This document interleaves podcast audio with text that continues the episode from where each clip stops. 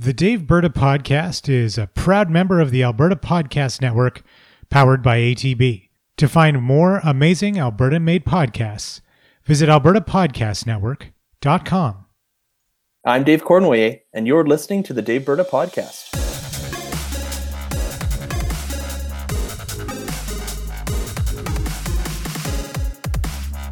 We are recording this episode on Sunday, January 26th, 2020, our first episode of the new decade.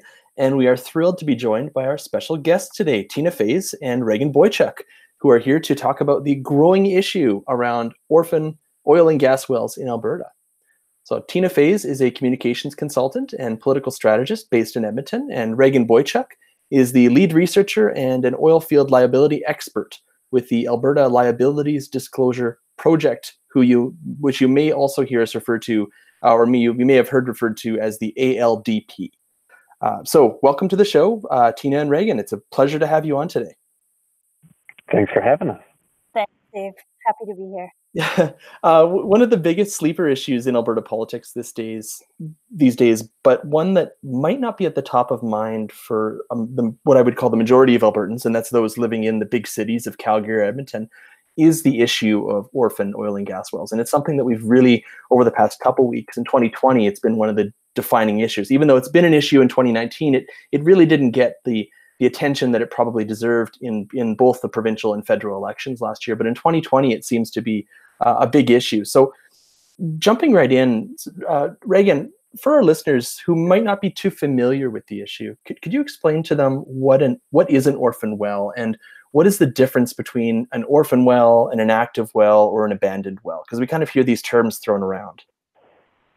It's a great question because there's a great deal of confusion, and I think some of it intentional around the terminology. Um, the, and some of the some of the words that you mentioned, uh, inactive, abandoned, orphaned, a well could be any or all of those. And so I think the easiest way to think about it is there's a continuum uh, from an active well to when they're finally retired. And that's where a lot of the terminology comes in. An active well is one that's still producing oil and gas uh, to some extent. Uh, when that ceases, um, it'll be called inactive. And in Alberta, that's a temporary stage of six months or a year. Um, and within that final year, it has to be properly suspended, uh, the next step in its life. And that just involves properly securing the site, putting locks on the valve, sort of thing, so that it can be securely uh, left for a period of time. And the next step after that is to what the industry calls abandoned, uh, but leaves the wrong impression in lay people's mind. What the industry means by abandoned is that the well has been permanently plugged. And that takes it permanently out of uh, service um, but it's the still one more main step left on its trip towards retirement is uh, remediation and reclamation, and that's when the well site is cleaned up, the access roads are removed, any can, the topsoil is returned, sort of thing. And so it spans from active to reclaimed, uh, with a few confusing words in between. And what? Why is I mean, well, I guess first of all, how many wells are there in Alberta, and how many abandoned or orphan wells are there? Like, how how many fall into the category that we're concerned about when we talk about orphan wells? Well, there's about half a million wells that have been drilled in Alberta over about the last century. Um, some of those are grandfathered in before there were any real environmental standards. About 70,000 of them have already been cleaned up to whatever the standards were of the day. Um, when it and that leaves once you take out the water wells and some of the bitumen wells that are used um, for SAGD, uh, you're left with Alberta has 300,000 oil and gas wells more or less today um, that either are ready to be cleaned up now or will eventually. Um, the orphan wells get a, get a lot of attention, and it's it's kind of the it's shorthand for the issue. Uh, but there's only about 3,500 orphan wells and orphan wells are ones where the regulator says there's no one there's no solvent company left to take care of them. And so they fall to a mostly industry funded organization uh, to shepherd towards retirement. Um, but there's only about 3,500 orphan wells, and that's a, a rounding error in the scope of the overall problem of cleaning up a century of oil and gas development in Alberta.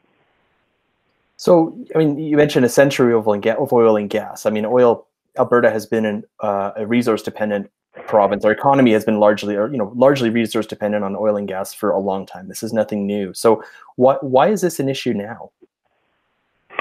Um, it's the reason it's coming to a head today is the steady decline of the oil and gas industry in Alberta outside of the oil sands. The oil sands are a separate issue. They have um, they're young and, and, still profitable, but the conventional crude oil and natural gas, the pump jacks and um, et cetera, that we associate with the traditional uh, industry have are a century old. Um, it's uh, very mature. Uh, the industry outside of the oil sands in Alberta hasn't turned a profit in a decade.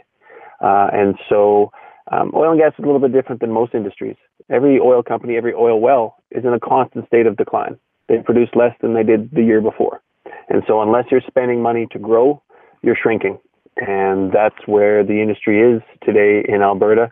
Um, extremely mature, unprofitable, deeply indebted, uh, and still with an enormous amount of unfunded cleanup. And so as companies slide further and further into decline, um, they don't have the money for cleanup. Now they don't have money to pay farmers or their local taxes. Uh, and the, these issues that everyone wants to kick down the road, um, we're having trouble doing that anymore. There's, there's no more escaping. Um, it continues to grow. It can't be ignored forever. And uh, it's simply the economics are forcing it on uh, back on the agenda when uh, industry, the regulators, and the government uh, don't uh, aren't interested in having it there. So, so you mentioned earlier about, I mean, the different stages in the life. You mentioned uh, in in your comments just a moment ago about what happens to an oil and gas well once it's been reclaimed or once it's reached kind of the end of its lifespan. Now, you mentioned that reclamation or, or, what that looks like being capped or whatever really depends on the standards depend on the government of the day. Now, like, what does that exactly mean? Okay, so there up until um, Lougheed's day, up until the early 1970s, um, environmental concerns were not a factor. Uh, and that's when the first standards start to come in. There's a there's an incredible series in the Edmonton Journal in 1992 that talks about this history and the the, the shift towards um, environmental standards, and they describe it as back in the heyday of oil and gas in Alberta, nobody much cared about anything more than getting oil out of the ground and getting paid for it. If there were spills or leaks, uh, they were just bulldozed over uh, and lost. And so um, there's about 30,000 wells in Alberta from before there were standards, and they're grandfathered in. Um, since um, stand, and they've gradually improved those standards as environmental concern has grown uh, throughout the 80s, 90s, and uh, 2000s. And there's about 70,000 that have been fully cleaned up to the standard of the day. Uh, but there's a big gap in the way we manage this issue that once they're cleaned up, there's no monitoring of them. Uh, and we now know from some government sponsored studies that have gone back and tested these reclaimed sites um, and even to the more modern standards, um, they aren't returned to near their uh, original state. Uh, they're not able to grow like they should. And we're finding that even the most modern standards uh, aren't up to the job, but it's something that's been under the radar because um, we aren't monitoring these wells, even though the plugs um, only last 20 or 30 years. And so these all of these extra wells they do require constant monitoring and replugging indefinitely. Um, we don't do any of that, um, and so we only have the vaguest sense of how those standards haven't really lived up to our intentions.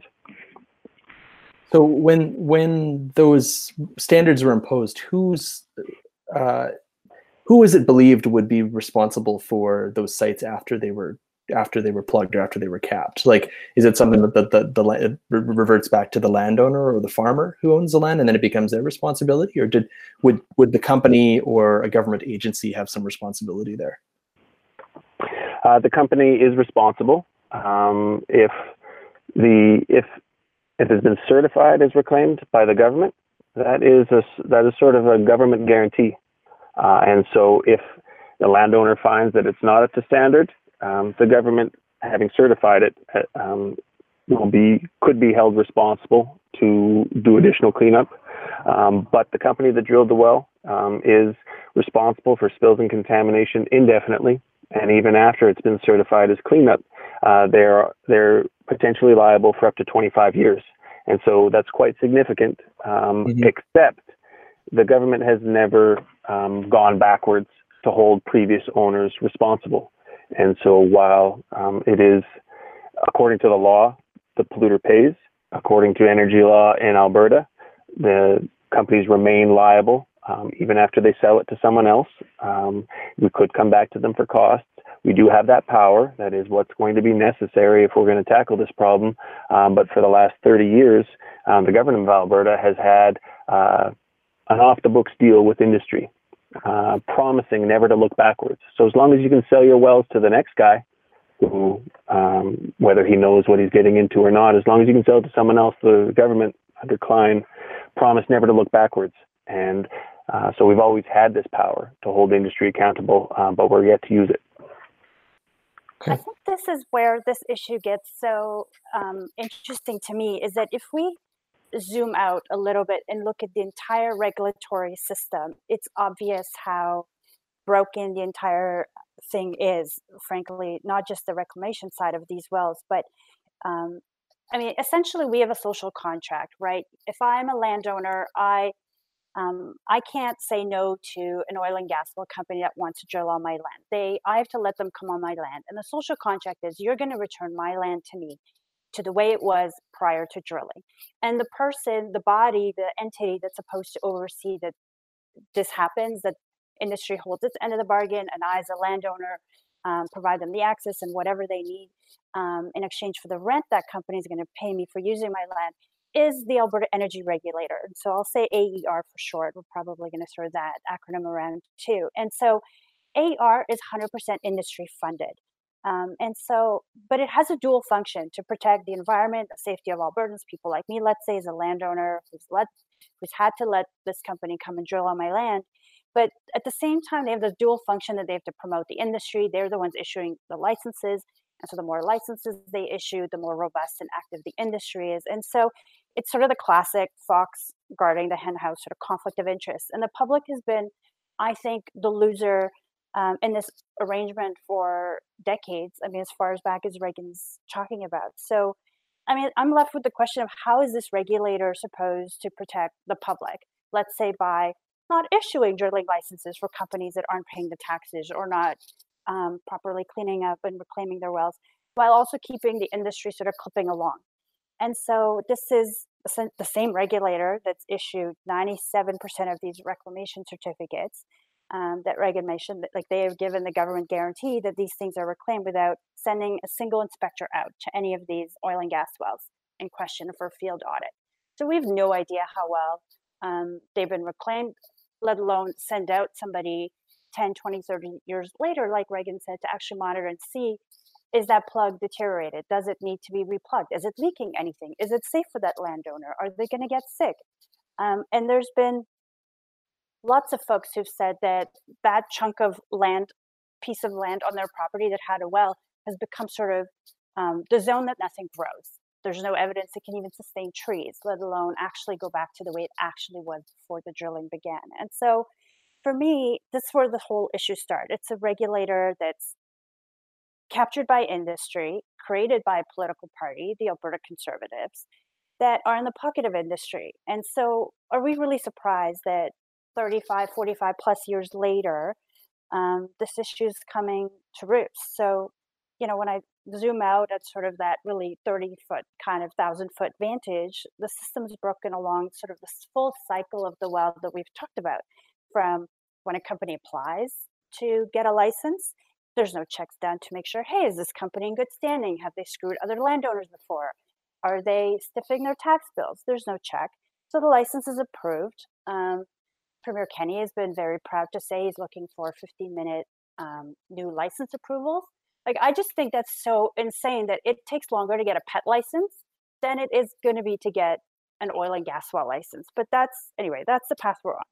And so when that license is approved, there's no deposit taken up front to cover this eventual cost of the cleanup um, that they're issuing the license for.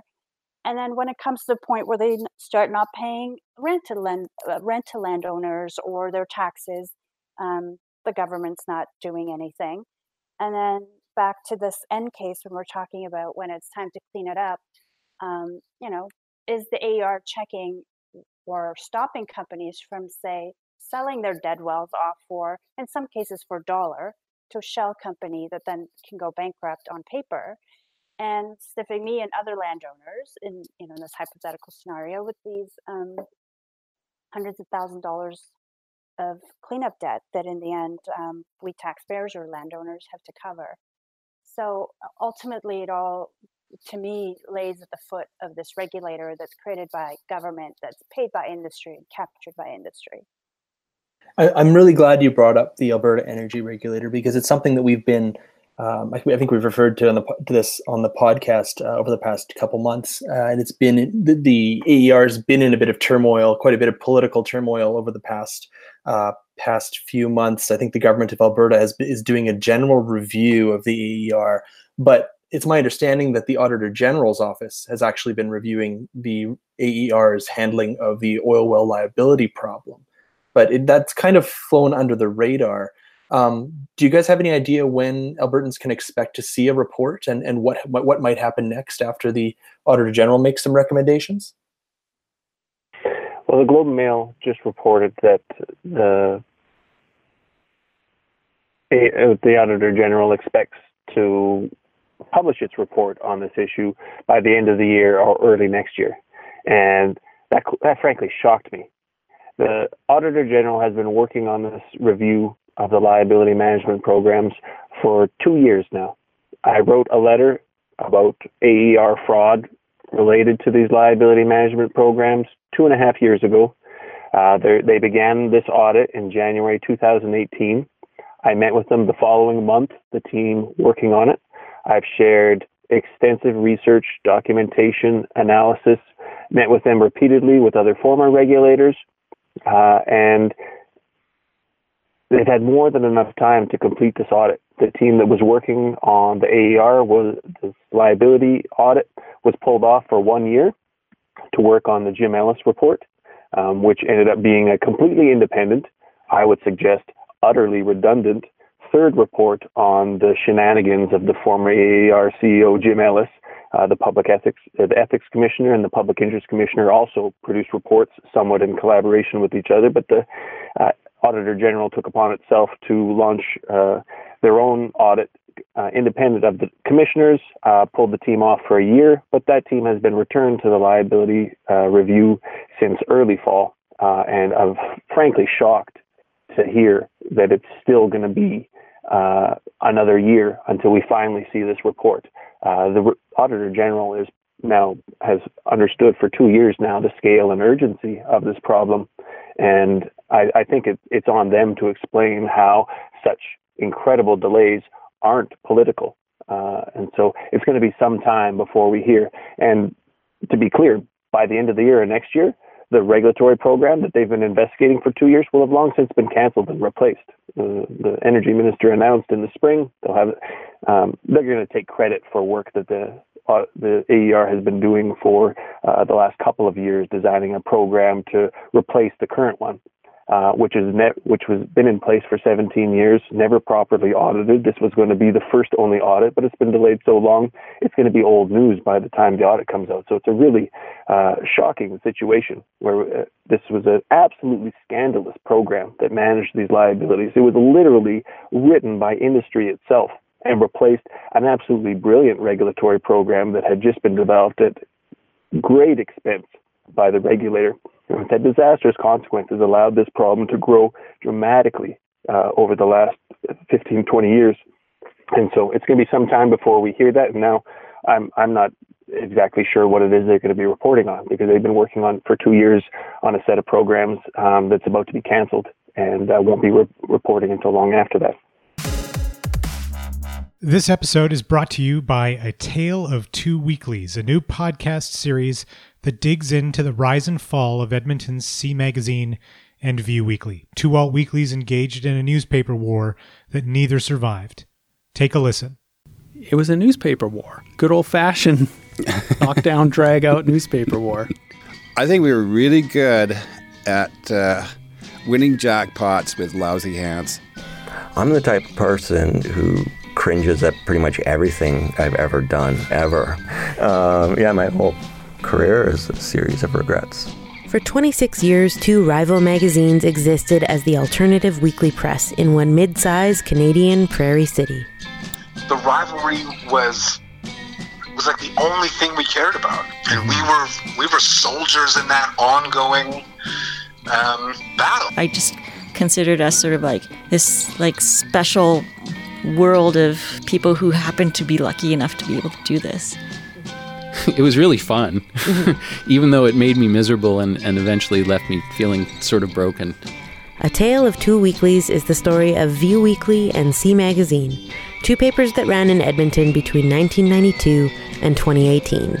The podcast covers their rise, glory days, notorious rivalry, and eventual decline. Listen at taleoftwoweeklies.com or subscribe wherever you get your podcasts. The series is created by the team behind I Don't Get It and is funded by the Edmonton Heritage Council. Search for A Tale of Two Weeklies wherever pods are cast, or visit taleoftwoweeklies.com. The Daveberta podcast is also brought to you by Alberta Health Services. Here they are with a very important message.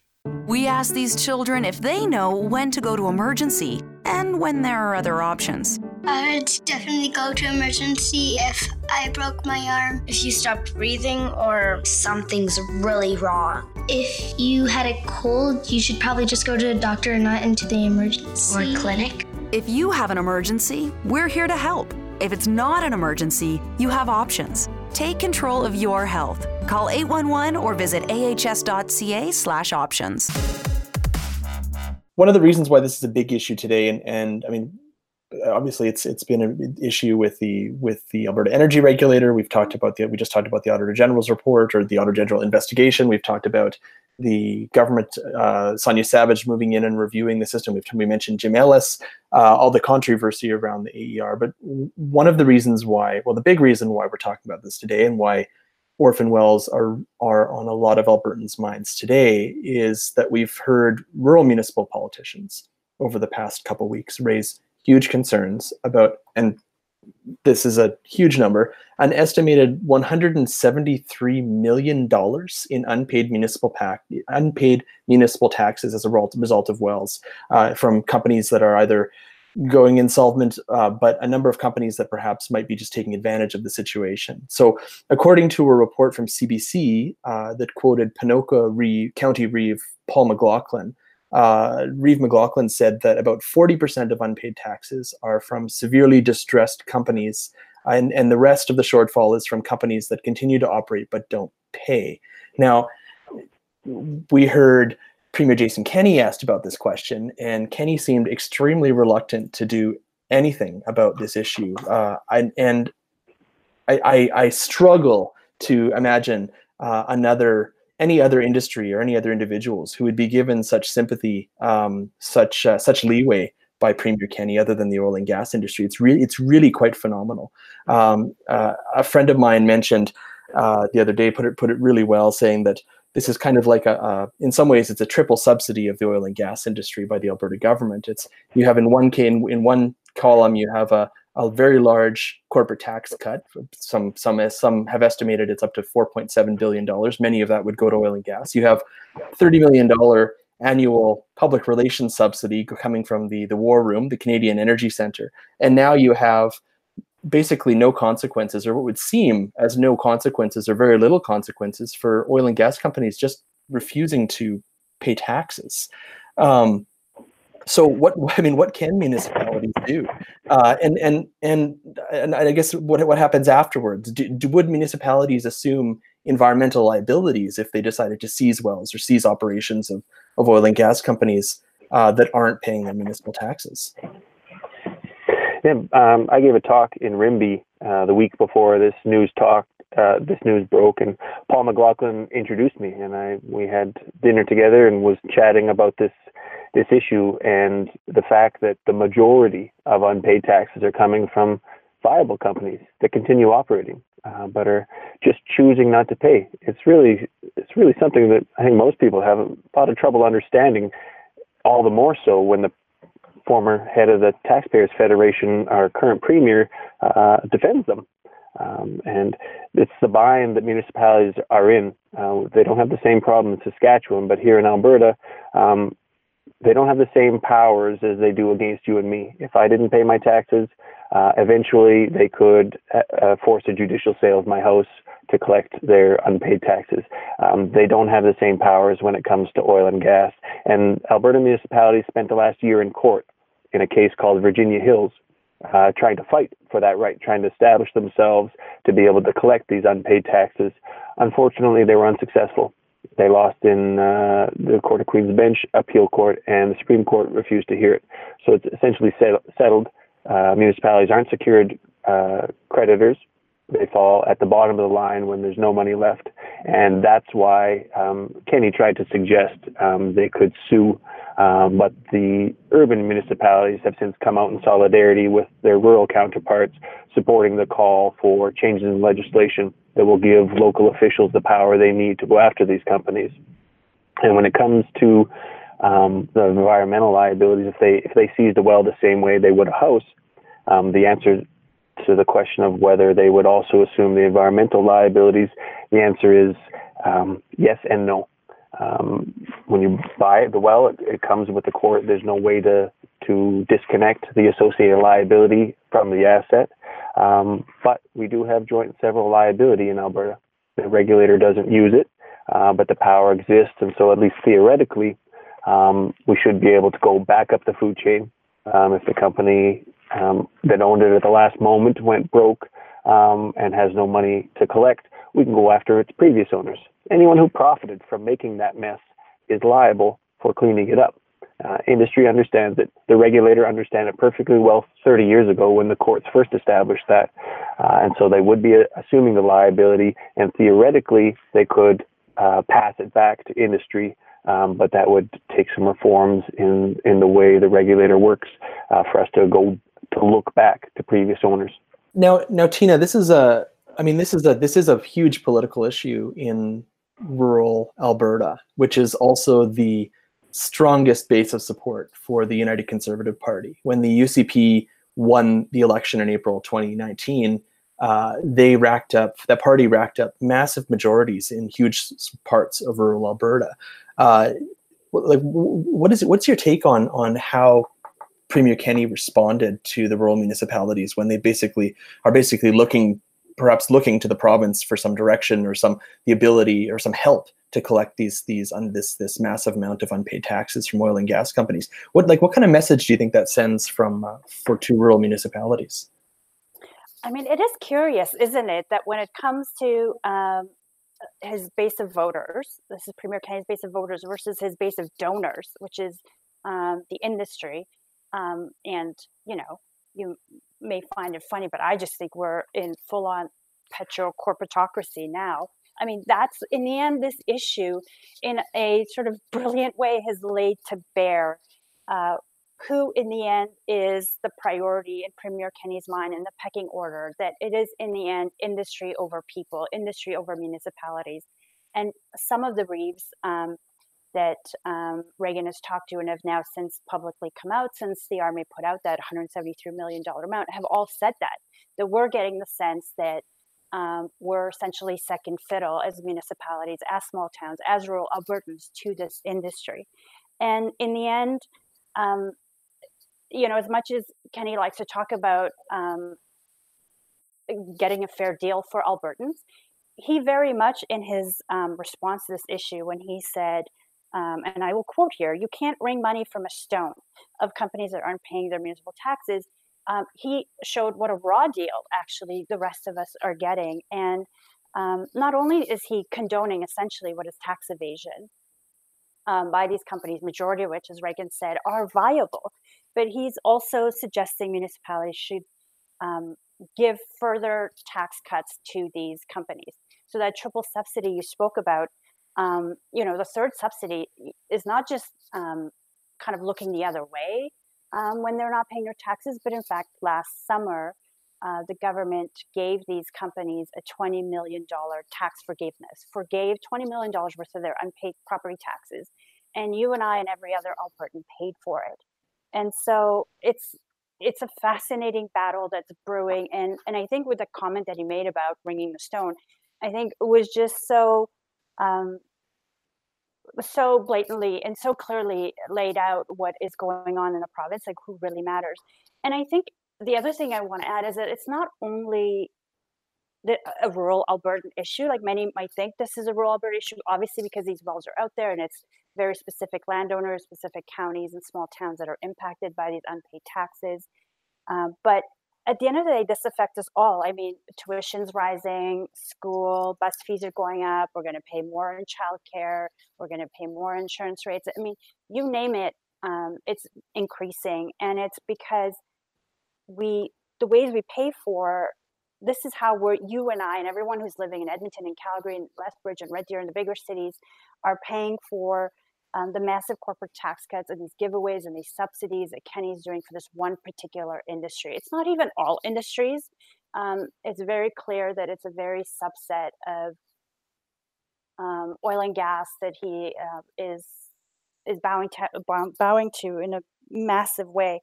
And I think ultimately, I mean, when you also, when, if we want to talk about the pensions issue, which is in our last podcast when I did my rant for orphan wells, my goal was to kind of link it to uh, like uh, the fact that Jason Kenney's gone after public sector pensions. Um, the big issue with that is that you know, I mean, it's kind of essentially been widely accepted that his goal is to invest it in oil and gas companies, and so then this issue for me becomes a, a matter of essentially stealing from workers to give to Kenney's rich corporate friends and their failing businesses and propping up this industry that's dying and has been dying for over a decade. Um, like Regan said, that conventional oil and gas has not been profitable for quite some time, aside from the oil sands. And so, to me, as much as the battle is definitely brewing in rural Alberta, to me, it actually impacts all of us. And um, is kind of the silent um, political issue that um, has bubbled up quite early in the new year. Yeah, and it, it certainly sends, uh, I mean, it seems to be a common theme of this government that, I mean, in almost everything they do, the message seems to be if you ain't oil and gas, you ain't much. Um, their entire focus is on oil mm-hmm. and gas, even when it seems to be to the detriment of Albertans or to the detriment of the people who voted en masse for the party. Now, I, have been, you know, we've, we've all been paying attention to Alberta politics. Everybody on this podcast has been paying to uh, attention to this podcast or attention to Alberta politics for a number of years, and I'm sure we all remember, or many of us will remember, uh, back in the mid 2000s, the the revolt, the Central Alberta and, and Southern Alberta revolt, or uh, rural Alberta revolt around transmission lines, and uh, which which really saw uh, and I think I would argue really sparked the rise of the Wild Rose Party and the mm-hmm. decline of the Progressive Conservatives in their traditional strongholds in rural Alberta. And and I remember going to a town hall meeting. It might have been in Leduc or might have been in Thorsby. I can't remember where it was. This was about 12 years ago or longer. And there were there must have been four or 500 people packed into a community hall and the it was a town hall meeting on the transmission lines, and it was very clear that the these these these Albertans who were were very concerned and very angry about this issue, and they were all or most of them would have been progressive conservative voters. And I remember uh, a PC cabinet minister get, getting going on stage and getting to the mic, and I cannot for the life of me at the moment remember who it was. It might have been Mel Knight, uh, who was the energy energy minister around that time. But uh, I'll have to have to look back and see if I can uh, uh find uh, anything I wrote about that at the time. But I remember the the PC cabinet minister getting to the mic and very much taking the side of industry, uh, taking the side of the of the development of the transmission lines that these these people very clearly didn't want. And it was clear to me that like they just by the crowd's reaction that the conservatives had forgotten how to speak to their voters and they'd they were the cabinet minister was standing up there very mm-hmm. earnestly, very honestly, believing that what he was arguing was correct. Uh, but politically, it was just it was such a like third way third rail issue in that community, and I like I'm not sure it's reached that point yet. I'm not sure if we will reach that point over the orphan well or the the wells issue and the taxes issue in rural communities yet. But it but that speech and the comments that Jason Kenney made uh, really reminded me of that. It was very much a uh, big city Tory, not really understanding the uh, what's going on in in communities outside the big cities. Um, and very much taking the side of industry over anything else, uh, at the, even at the detriment of of communities and the types of services uh, and operations that rural municipalities municipalities provide on a day to day basis.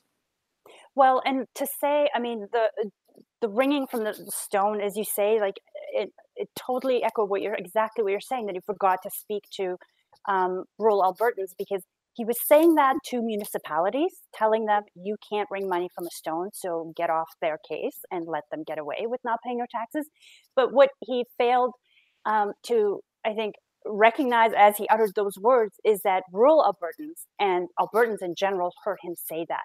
And on social media, the response um, has been i mean re- just reading the commentary on twitter and facebook messages and on reddit it's overwhelming how many people have said well you know what on my next um, taxes i'm going to put my first name as stone and not pay my taxes and so i think you're right in that he forgot which who was going to hear that message because what that said so starkly is that um, these are companies that are profiting off publicly funded roads and utilities, but they're refusing to pay their taxes. And so, um, at the end of the day, um, he's saying that he's still more concerned for these oil and gas companies than he is for Alberta's rural communities and the Albertans and the residents who live in those communities. And um, instead, he's going to wring all this stuff out of our healthcare and education, universities and social programs on the backs of what families, seniors, students, people with disabilities, you name it, everyone is going to pay more for it. And um, the, the, his messaging really, even though it was targeted at him trying to um, bully municipalities into uh, letting industry off the hook, I think landed so wrongly with average citizens.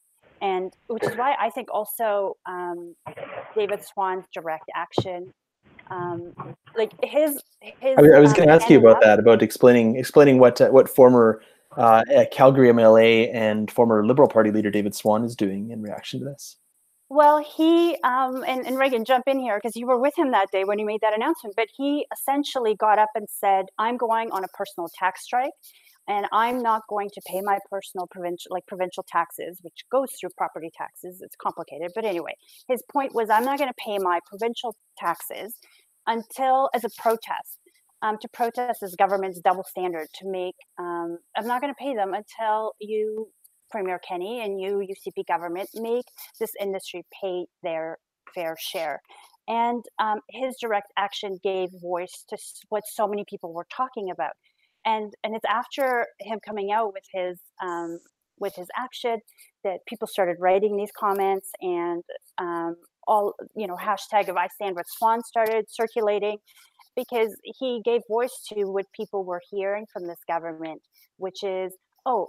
Um, our corporate friends and industry should have one set of rules, and we're going to have a whole other set of rules for you regular Albertans who have to pay your taxes, of course. But these guys can get away with it. And so, and Swann's um, sort of direct action the next day inspired a group of an association of landowners um, to put out a call to all landowners telling them to shut off the power to the wells on their sites. And so we're reaching a point where people are just going to take um, laws into their own hands and do what they feel is um, fair and just for them when um, Kenney has and this regular and Alberta's energy regulator made it so clear that there are two sets of rules. There is a double standard. Everyone is not treated the same way, and um, and and they're going to do their own thing. And I think it's um, it's putting these issues so um, so openly in front of folks of where people stand versus industry in this government's mind. I've spent a lot of time in rural Alberta over the last five years working on these issues with landowners. Uh, I know uh, Action Surface Rights, Daryl Bennett, and the folks that uh, called on landowners to safely turn off valves and cut the power to sites not paying landowners or not paying their taxes. Uh, and this is an issue that has been simmering under the surface uh, away from the big city press for decades. The grievances in rural Alberta are enormous. Uh, I worked closely with the ALDP Rural Caucus during the last government, and were they were unable to get meetings on this issue. Um, now under the conservatives, I, most of these these are socially conservative politically right wing um, folks in rural Alberta to a large extent. Uh, but this issue cuts across political lines, and um, the same is true for these. Action Surface Rights has strived to work closely with the government for a long time. I was frankly surprised to see them come out, uh, but that is the message that the government is sending to landowners that uh, they are not being listened to. They have no alternative, and ALDP soon is going to come out uh, with a statement and uh, lay out in more detail the alternative to landowners going rogue and a better way to fix the system. Um, but people can only be pushed so far. And the the last we were in Edmonton uh, back in October for the some meetings about the the government's review of the AER, and we told the deputy minister that if this broken system isn't fixed, folks like Action Surface Rights are going to take things into their own hands. And we have to prevent that. Uh, they haven't listened yet, but I hope they're starting to get the message because um, we might not hear too much about it in the cities, uh, but this there is scarcely a landowner in Alberta that doesn't have some sort of oil and gas pipeline or well on their land, and the grievances and the dead ends that the regulator are you would scarcely believe them. You would you would not believe that that is how the, a system works in a place like Canada or Alberta. Uh, but these are very real issues, and I, they're coming to a boil. And as the industry goes into decline, when the, when they, in addition to taxes, um, when the industry doesn't pay landowners like they're increasingly doing these days, um, the taxpayers step in and pay for them, and those taxpayer payments to the farmers as a gift to industry have increased dramatically in recent years. This issue is coming to a head because the industry is simply uh, sinking into the sunset and they don't have the money to keep the lights on, let alone pay farmers or their taxes, uh, let alone clean up 300,000 wells, 400,000 kilometers of pipeline, and hundreds of thousands of oil and gas facilities across Alberta for which there's no money in the bank, there's no retirement plan, there's no money set aside for this. Uh, and so this issue is of enormous scale. Uh, it is incredibly urgent, and um, without any exaggeration, it has the potential to ruin Alberta. Um, every one of these wells uh, will leak eventually. It's just concrete and steel. It's all decaying. It needs. Uh, there's such a the scale of work involved is enormous. Uh, but on the flip side, there's an enormous opportunity involved in that cleanup. We have 40,000 unemployed riggers in Alberta. The cleanup of the oil and gas industry could represent full employment in the energy sector for decades to come. There's decades of work in every corner of the province that involves almost no retraining, almost no relocation, almost no capital expenditures. Um, the cleanup work is waiting to be done. And the reason I focused so intensely on this issue working with the previous government, seeing it as an opportunity, um, a window of opportunity in Alberta um, that wasn't seized.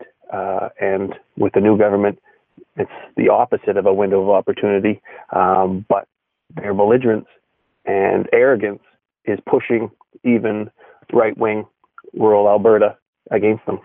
So, what, one of the things, I mean, one of the things I'm going to be watching uh, going into the legislative session, which starts on February 25th, is if you actually if we'll actually see any of these rural UCP MLAs raise concerns, uh, and will we see get an impression of how much blowback or how much how much feedback they're getting these rural MLAs are getting from their constituents, and whether that actually results in in private members' bills or whether that actually results in MLAs breaking from the uh, the the party whip on some of these issues uh, and raising these concerns because that, that that that is one of the things that that we haven't seen yet is is in their first few months UCP MLAs have been very uh, very tightly whipped and very disciplined on on especially on this issue. I haven't heard I don't think I've heard anything from the UCP UCP uh, backbenchers on this issue. Not that I fully expect to from cabinet ministers um, who are part of the government, but but backbenchers in particular. Now, both the UCP and the NDP mentioned wells in their platforms, and there was there was it was usually a one. I think both in both cases it was a one or two line sentence about uh, implementing timelines for reclamations, um, you know, creating more clear timelines or increasing the rate at, at which wells will uh, will be officially abandoned. But it wasn't clear what what exactly that meant. Um, what is it going to take to get actual action from uh, from the two political parties that are in the legislature on on this issue? Is it going to take a full on revolt in rural Alberta?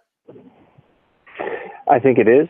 I, I, but I think we're we're close to it. Uh, the broken system isn't going to fix itself, and our captured regulators and politicians aren't going to have a sudden attack of conscience or admit their role in facilitating the evolution of this crisis of unfunded oil field cleanup. Um, and so it's up to Albertans. The answer to this problem, as with many others, I think, is democracy. Albertans need to get engaged, write their MLAs, meet with their MLAs, ask tough questions, demand answers, uh, speak to their media. There needs to be a, much more journalism digging into this issue, uncovering solutions. Um, because there's groups now like Reclaim Alberta that um, I've started and the ALDP that I work with intensely these days that people can join with uh, to get informed and to get involved. And ALDP is also going to be putting putting forward another solution that doesn't that's going to rely on the courts it's not going to be asking any favors of the Kenney government, and it's going to uh, try to avoid further civil disobedience uh, because of the safety and liability risks of the sort of thing that uh, farmers are talking about these days. Um, and so I think this long simmering and perfectly justified frustration in rural Alberta um, is on the brink of boiling over, and it's. Uh, I think it's getting close to I mean, they're going to try taking half steps. Um, the, the, the UCP's platform only spoke of federal taxpayer subsidies uh, to encourage cleanup. Uh, nothing more concrete or consequential um, for local companies than that. Um, and even in the reforms that the energy minister announced, um, she she added that she's not a fan of timelines, so we shouldn't expect any of those absolute common sense, basic approaches that BC just implemented. Um, a, a, full set of uh, distant timelines, but timelines for cleanup. Um, but we're not even going to get that in Alberta. And so, uh, un- unless the reforms are sufficient, unless they meet the scale of this problem, um, I think the anger is going to continue to grow. And I think there's danger in that. This um, the government doesn't want to face this issue. Uh, but there's no choice. They're not going to make it to the next election with this still under the rug. And so um, it's up to Albertans to uh, increase the pressure and force the sort of reform that has been desperately needed for such a long time. And I think it's kind of unprecedented to have rural municipal leaders speak in such a united fashion that hasn't been done before. So I agree with you, David, that there's been, I mean, this Kenney coming from the Harper sort of playbook of being very centrally controlled and having um, government so tightly whipped is is approach to governing. Everything is done from the center, from the premier's office, and even if backbench MLAs wanted to speak out and are now hearing from their voters, their citizens, and um, others in their communities, um, there's still a way to sort of tell people um, we've got this we're going to take care of you and sort of like kind of put them off but now that they're facing this um, growing um, loud and united um, cohort of municipal leaders i think changes the dynamics which, which will be really interesting to see in this session and to see how the local municipal, municipal leaders are able to use band together and build power in a way that they have not exercised before um, because in the face of um, this kind of arrogance that Regan mentioned, I think that's all what it's going to take is a countervailing force organizing, becoming united, and standing up and saying no. Um, and there are lots of direct action and tactics they, as municipal leaders, can take to pressure this government. I'd be curious to see if they're willing to take more and more steps. But up until now, everything they've said and done has been pretty unprecedented to speak out against this government and their approach to industry than we've ever seen.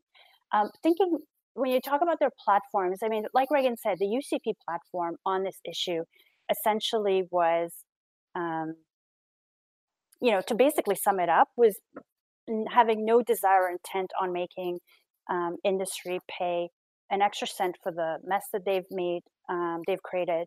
And if anything, the UCP platform promised to speed up issuing um, drilling licenses under the quote unquote sort of euphemism of cutting, of streamlining the AER.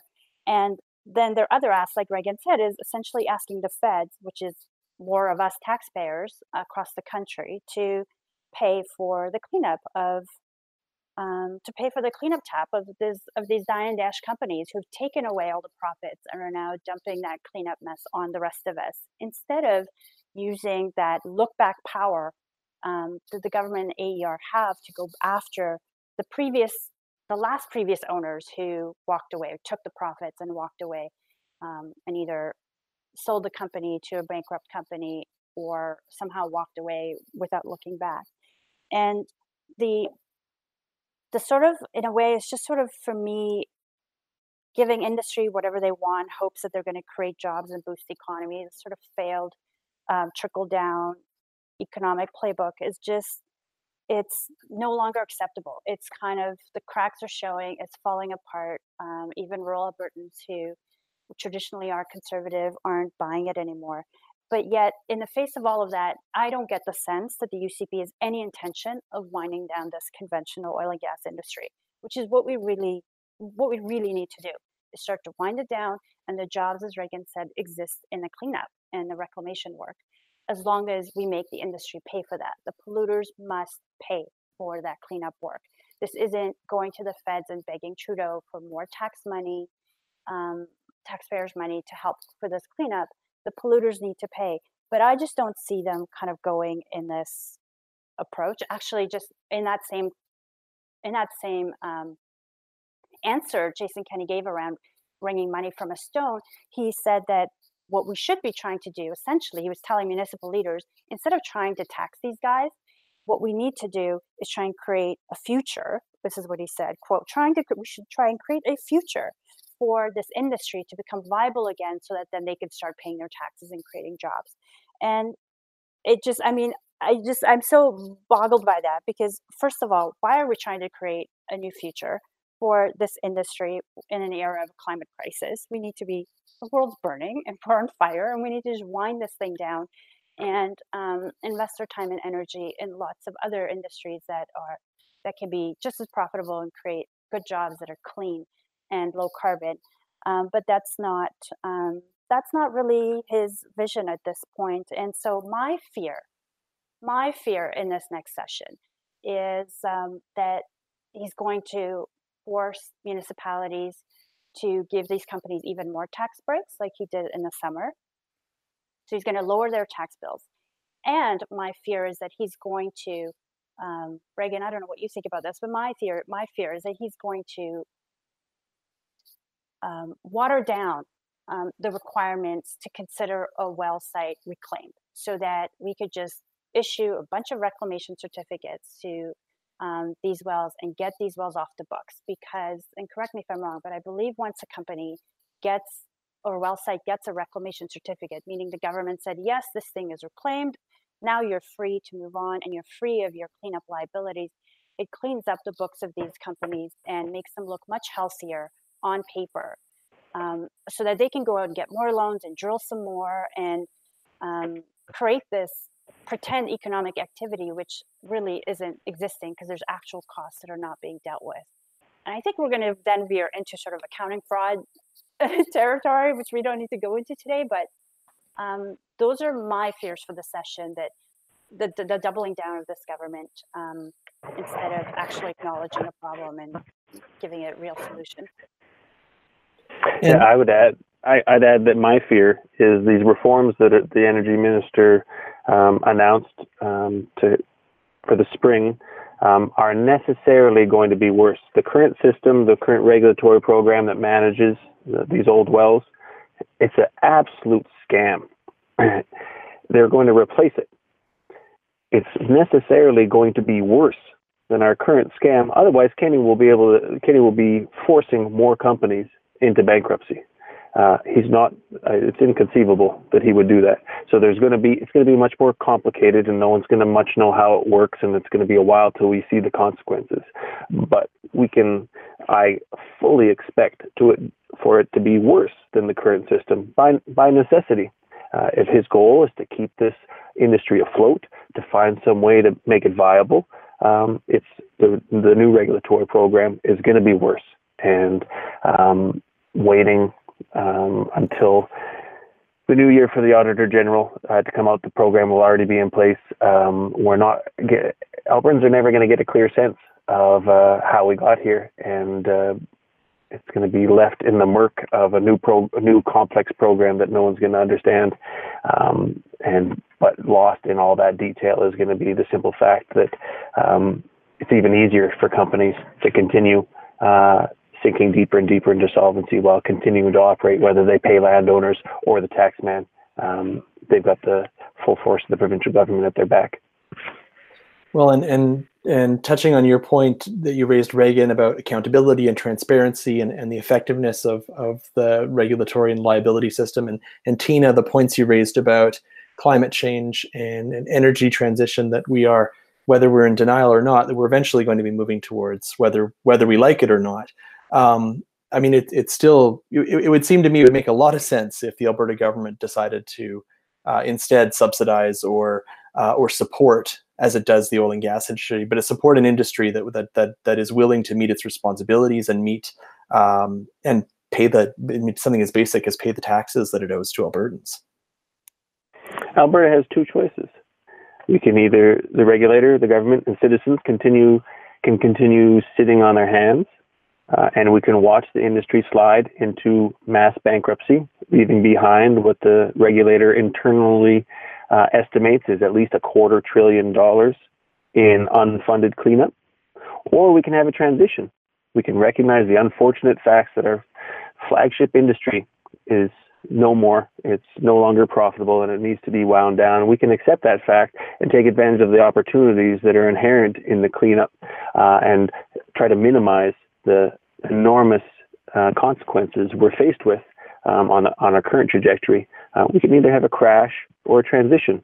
Um, but um, it's going to take Albertans stepping up and raising their voices to shift us from our current path, which is headed directly for the eventual crash that's going to leave all of this mess unfunded. Uh, and it's going to be an unbearable burden on the province um, if we allow it to continue going in that direction.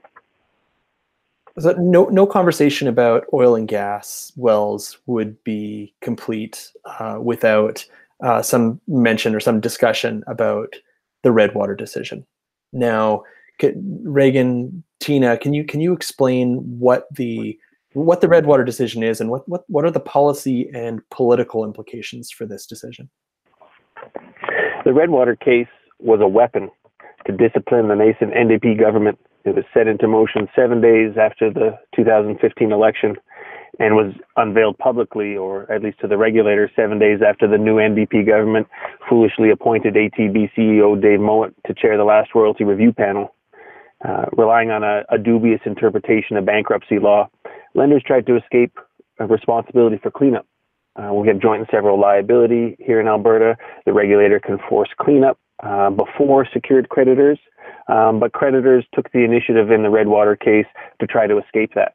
And um, Redwater was a small company um, that was environmentally insolvent the moment it was created. It only operated for five years, never turned a profit, and yet through the the peculiarities of oil and gas um, financial uh, economics, uh, they were able to borrow five million dollars from ATB and they made some bad bets and went broke. Well, not because of low oil prices; they were still around eighty dollars at the time. Um, even though ATB had just reviewed in, in early 2015, ATB had reviewed the Redwater file and had no concerns that uh, Redwater was going to be able to repay its loan. seven days after the NDP was elected, ATB uh, forced Redwater into receivership. In itself, not not a newsworthy event. A small company uh, fades away. But when seven days after Mowat was appointed to chair the royalty review, ATB in, in uh, the receiver informed the regulator that uh, the 100 old wells, the 100 old licenses that were inactive and, and just to clean up liability, um, ATB wasn't going to take responsibility for those. They were only going to take the 20 good remaining wells. And they were going to assume responsibility for those, sell them off to pay themselves back. But someone else was going to have to worry about those other 100 licenses. That flew in the face of uh, 100 years of energy regulation in Alberta, and they fought back and forth um, through the courts. Um, on, but the industry was successful at the Court of Queen's Bench, successful at Alberta Appeal Court. Thankfully, the Supreme Court uh, set the record straight uh, and essentially affirmed what courts had said in 1991. The regulator is not a debtor. Uh, it cleanup. It can force cleanup, even before secured creditors. Uh, and but that leaves us the same place we were the first time court said that in 1991. We have the power to hold industry accountable but our captured regulators and politicians refuse to do so. So the January 2019 Supreme Court decision in the Redwater case uh, was important, but it's resulted in essentially no change. Uh, in 1991, banks did respond dramatically to that. They wouldn't lend money to anyone without environmental inspections, send out soil scientists, uh, personal guarantees from executives.